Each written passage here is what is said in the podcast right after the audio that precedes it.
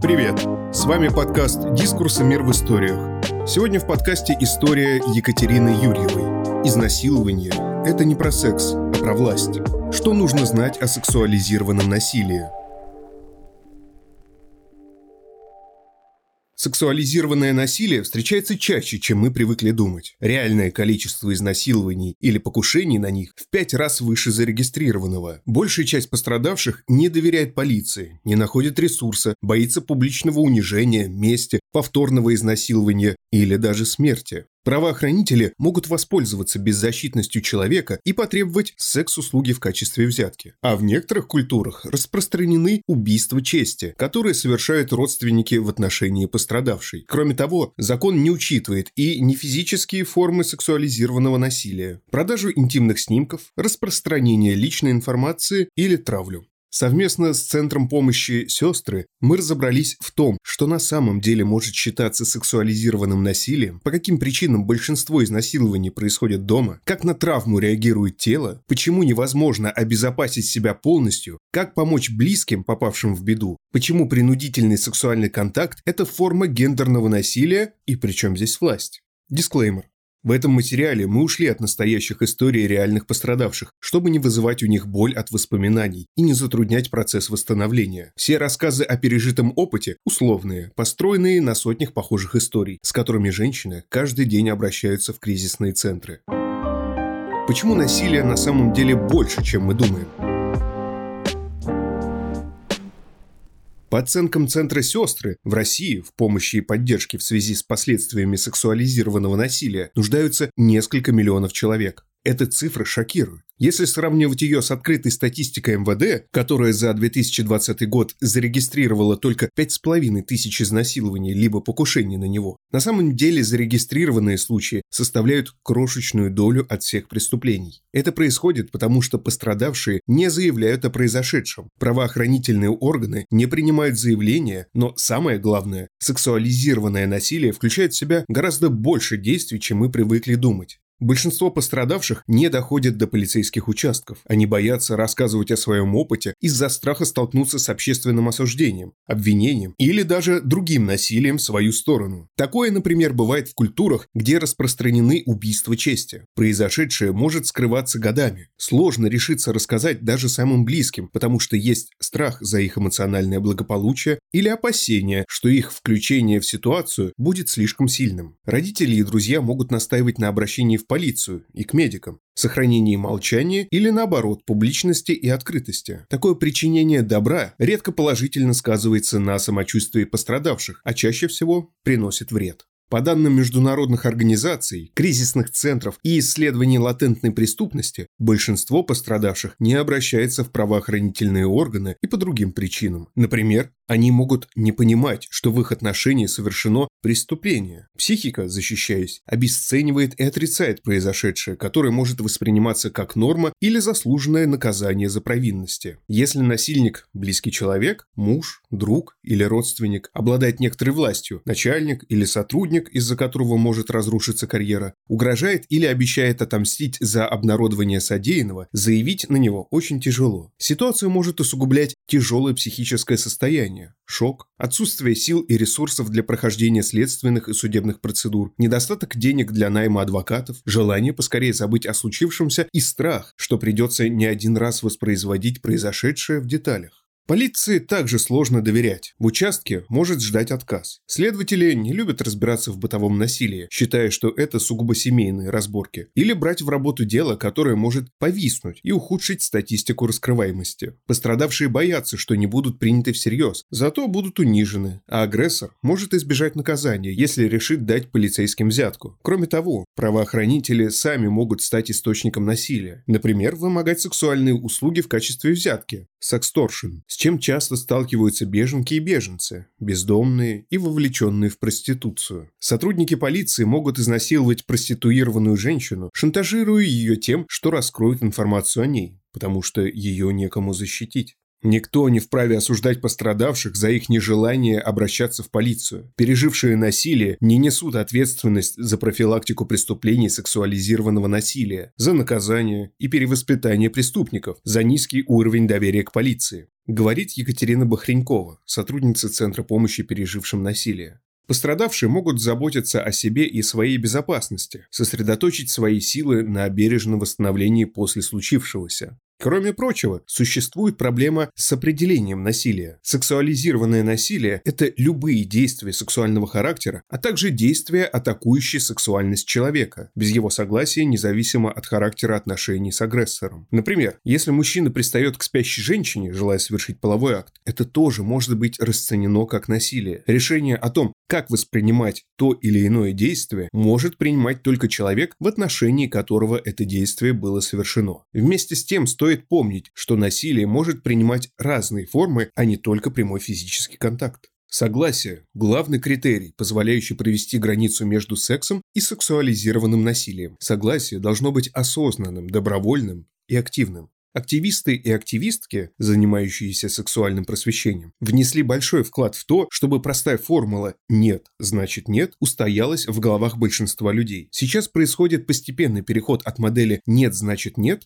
к да, значит да. И мы стали больше говорить о том, что важно не только отсутствие несогласия, но и активное согласие само по себе. Если человек не осознает происходящее, находится в измененном состоянии сознания, дал ответ под прессингом или просто молчит, нельзя воспринимать это как одобрение сексуальных действий. Согласие должно быть дано именно на сексе в конкретных условиях. Если один партнер дал согласие на защищенный секс, а второй в процессе секса решил незаметно снять презерватив или заранее проколол его, это тоже тоже насилие. Важно также, чтобы человек давал согласие именно на секс, а не на что-то еще.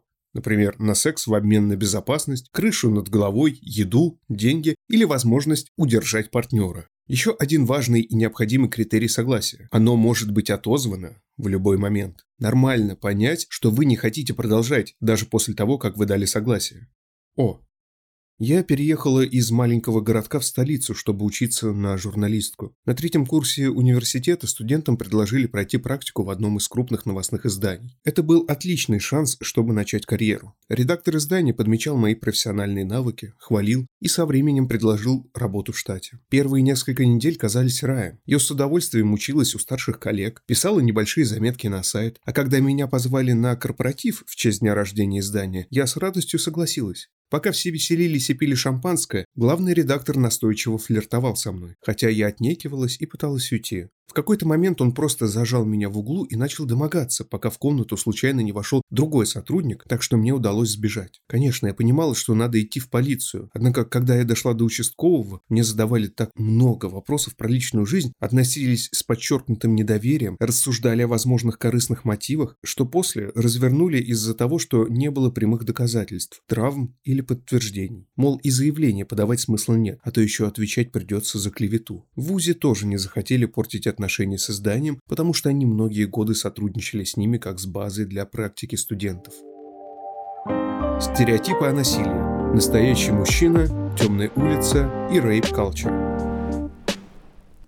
Сексуализированное насилие напрямую связано со стереотипом о настоящих мужчинах, которые должны быть напористыми и агрессивными, не принимать отказ, особенно со стороны женщин, часто заниматься сексом с разными партнерами и доминировать во взаимодействии с другими. Мальчики, которым с детства транслируют такие установки, хуже чувствуют границы других людей, менее эмпатичны, чаще прибегают к физической агрессии. В дополнение к этому существуют стереотипы о женщинах, которые просто обязаны быть кроткими и нежными, всегда слушать старших и мужчин, избегать отказов, это невежливо, не хотеть секса и не иметь его. Люди, воспитанные в таких установках, чаще ждут эмоционального и бытового обслуживания со стороны женщины, не воспринимают ее как равную, наделенную своими чувствами и желаниями, ожидают, что ей можно пользоваться.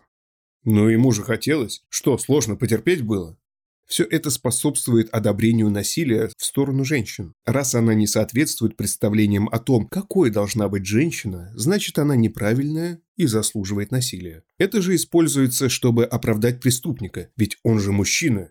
Чего ты ждала? От пострадавших женщин часто ожидают определенной реакции. Они должны быть печальными, замкнуться в себе, много плакать и вообще быть как Настенька из Морозка. Если женщина не соответствует этому образу, как чаще всего и происходит, не похожа на жертву, ей не верят.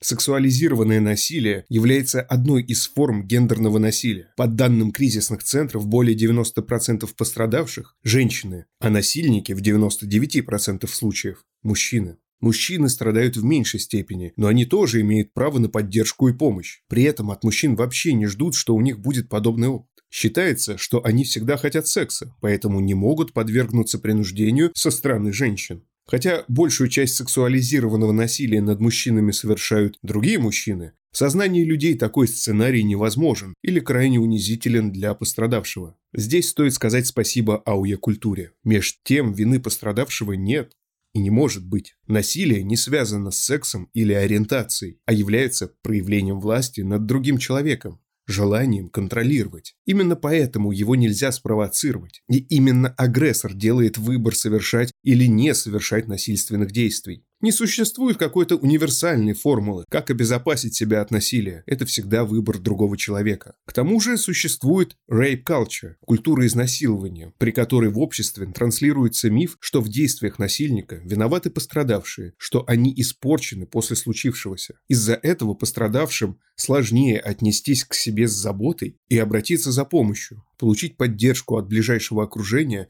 и людей в целом. Но единственный, кто на самом деле должен сталкиваться с осуждением и нести наказание за насилие, это тот, кто его совершил. У изнасилования и домогательств есть стойкая ассоциация с темной ночной улицей, маньяком, поджидающим в кустах или подъезде. Безусловно, с этим сталкиваются, но в 60% случаев агрессор – знакомый человек, которому доверяла пострадавшая, родственник, друг семьи, партнер.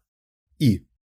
Я вышла замуж на первом курсе института. Он был старше меня на 16 лет, и мне пришлось оставить учебу из-за внезапной, но желанной беременности. Муж был неплохим человеком. Заботился, чтобы в семье все было как положено, чтобы я могла не работать и посвящать все время детям. Но он был очень жестоким и контролирующим. Возражать ему в чем-то я не смела, особенно отказывать в исполнении супружеского долга. Все важные решения в доме принимал он. Для продвижения в его карьере семья переехала в другой город, так что я оказалась отрезана от родных и подруг знакомых с детства. До этого момента отношения с мужем нельзя было назвать теплыми. Теперь же они стали стремительно ухудшаться. Старший сын со скандалом ушел из дома, благо уже работал и обеспечивал себя сам. В тот день муж впервые ударил меня, когда я попыталась заступиться за сына. У него ухудшились отношения на работе, и он компенсировал это дома. Эпизоды насилия случались все чаще. Он стал более властным и жестоким. Я долго не решалась развестись с ним, ждала совершеннолетия младшего ребенка.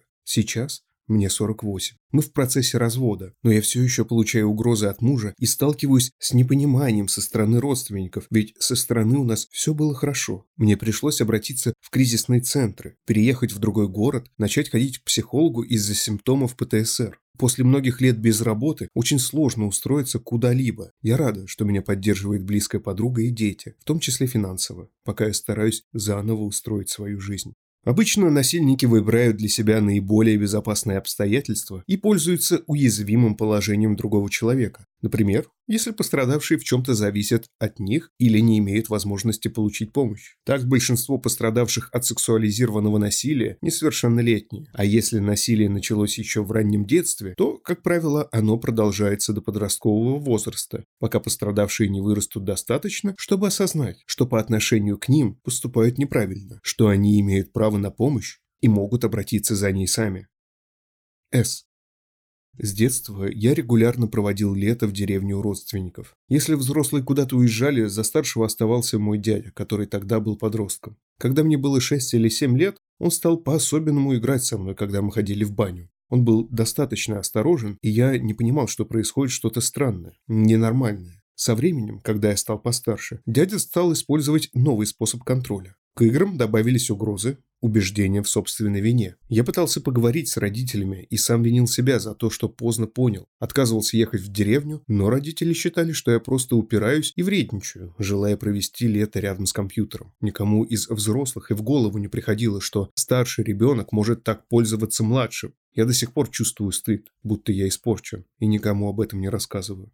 Еще одна особо уязвимая группа – это люди с инвалидностью. Часто они нуждаются в помощи и уходе со стороны других, зависят от других членов семьи и медперсонала, поэтому и могут столкнуться с насилием с их стороны. Люди с ментальной инвалидностью обоих полов страдают от сексуализированного насилия в 7 раз чаще. Женщины даже в 12 раз, чем какая-либо другая группа населения. Людьми с выраженными ментальными особенностями может быть проще манипулировать. Они с меньшей вероятностью обратятся в полицию. Даже если человек с инвалидностью заявит о насилии, велика вероятность, что к нему не прислушаются и расследование не начнется. Сотрудники полиции и прокуратуры часто не хотят расследовать такие дела, потому что их сложнее выиграть в суде, а к показаниям человека с инвалидностью часто относятся как к ненадежным. В итоге преступники часто остаются безнаказанными и продолжают совершать насилие. Опыт потери контроля и реакция тела. Опыт сексуализированного насилия – это опыт потери контроля над своим телом и жизнью. Он переживается как угроза жизни, потому что невозможно предсказать, на чем остановится насильник. И осознание, что мы не всегда можем контролировать или предсказать то, что произойдет с нами, может быть очень травматичным. Часто люди с опытом насилия испытывают чувство вины, ищут причины случившегося в себе, думают, как легко можно было бы избежать этого. Обычно чувство стыда, вины подпитывается голосами извне, обществом, семьей, друзьями. При этом исследования показывают, что красные флажки воспринимаются таковыми только если мы заранее знаем, чем все закончится. Это нормально доверять людям и не ждать изнасилования от каждого встречного мужчины. Можно носить разную одежду, пить алкоголь, флиртовать или даже хотеть секса. Это все еще не преступление и не приглашение к изнасилованию. Дети, переживающие сексуализированное насилие, часто не понимают, что с ними делают. Насильники пользуются тем, что у ребенка еще нет четкого осознания норм, словаря для описания происходящего. Он не имеет возможности или ресурсов для того, чтобы дать отпор или обратиться за помощью. По этой причине очень важен секс-просвет, который в первую очередь расскажет детям, как обезопасить себя. Насилие над малышами часто продолжительно во времени, а его систематичность и длительное отсутствие поддержки может быть дополнительным психотравмирующим фактором. А.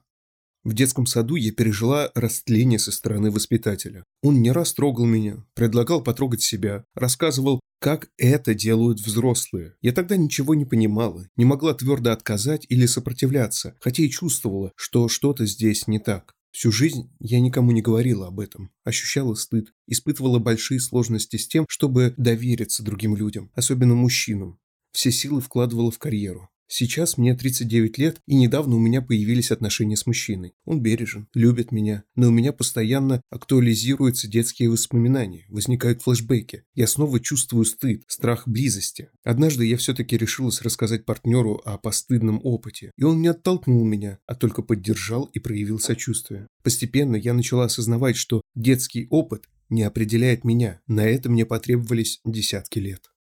Нередко травма у пострадавших связана с домом, если насилие совершает близкий человек. Дом становится небезопасным местом, и в дальнейшем им может быть тяжело оставаться там, негде почувствовать себя в безопасности. Если насилие происходит в других местах, пережившие его могут начать испытывать тревогу в похожих обстоятельствах. Например, при выходе на улицу или в компаниях людей. Тревога часто приводит к избеганию, а избегание усиливает страх. Первое время после эпизода насилия шоковое состояние, застывшие чувства и отсутствие ярких эмоций очень часто сопровождают пострадавших. На этой стадии даже можно пойти в полицию на автомате. Какое-то время люди продолжают жить как обычно, будто ничего не происходит, погружаются в учебу или работу, становятся очень активными. Травмы словно консервируются, жизнь идет своим чередом. Произошедшее может не сразу дойти до осознания, но когда это происходит, наступает самый страшный период. Возникают сильные негативные эмоции, появляется ощущение беспомощности, опасности. Могут одолевать тревога, усталость, трудность концентрации, кошмарные сны, флешбеки, соматические проблемы, физиологическая реакция на триггеры, боли в теле и изменения в аппетите.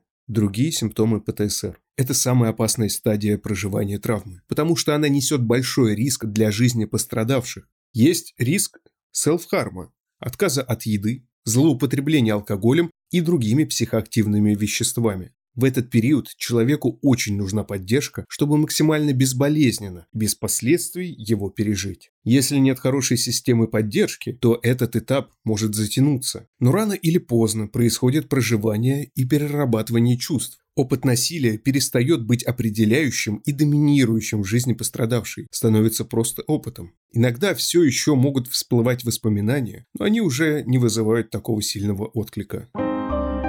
Как помочь близкому, пострадавшему от насилия? Сначала сверьтесь со своими возможностями. Слышать про то, как близкий человек подвергся насилию, может быть очень больно и тяжело. Рассказ об опыте насилия – это в каком-то смысле переживание его заново. Поэтому пострадавший может чувствовать себя очень уязвимо в процессе разговора. Если вы не чувствуете в себе сил на поддержку, не заставляйте себя. Лучше честно скажите, что для вас это слишком тяжело, и вы боитесь навредить неосторожным словом или своей реакцией. Вы можете рассказать о возможности получить поддержку специалисток в кризисных центрах. Если вы все же готовы выслушать и поддержать человека, воспользуйтесь следующими рекомендациями. Меньше спрашивайте и больше слушайте. Разговор о произошедшем может быть сам по себе очень целительным, помочь осознать и переосмыслить ситуацию. Верьте их словам, не обвиняйте. Избегайте вопросов, переносящих на пострадавших ответственность за действия насильника. Например, а почему ты не сделала нечто, чтобы защитить себя? Не оценивайте их поведение. Признайте серьезность произошедшего. Это насилие. Они имеют право на помощь. Важно называть вещи своими именами, но не жестить при этом. Для пострадавших важно обозначать прямо, что произошло. Так происходит принятие случившегося и, соответственно, начало реабилитации. Однако не все готовы к этому. Признайте их чувства, нормальность их реакции. Пострадавшие могут по-разному переживать случившееся. Здесь нет стандарта. Это нормальная реакция на ненормальную ситуацию.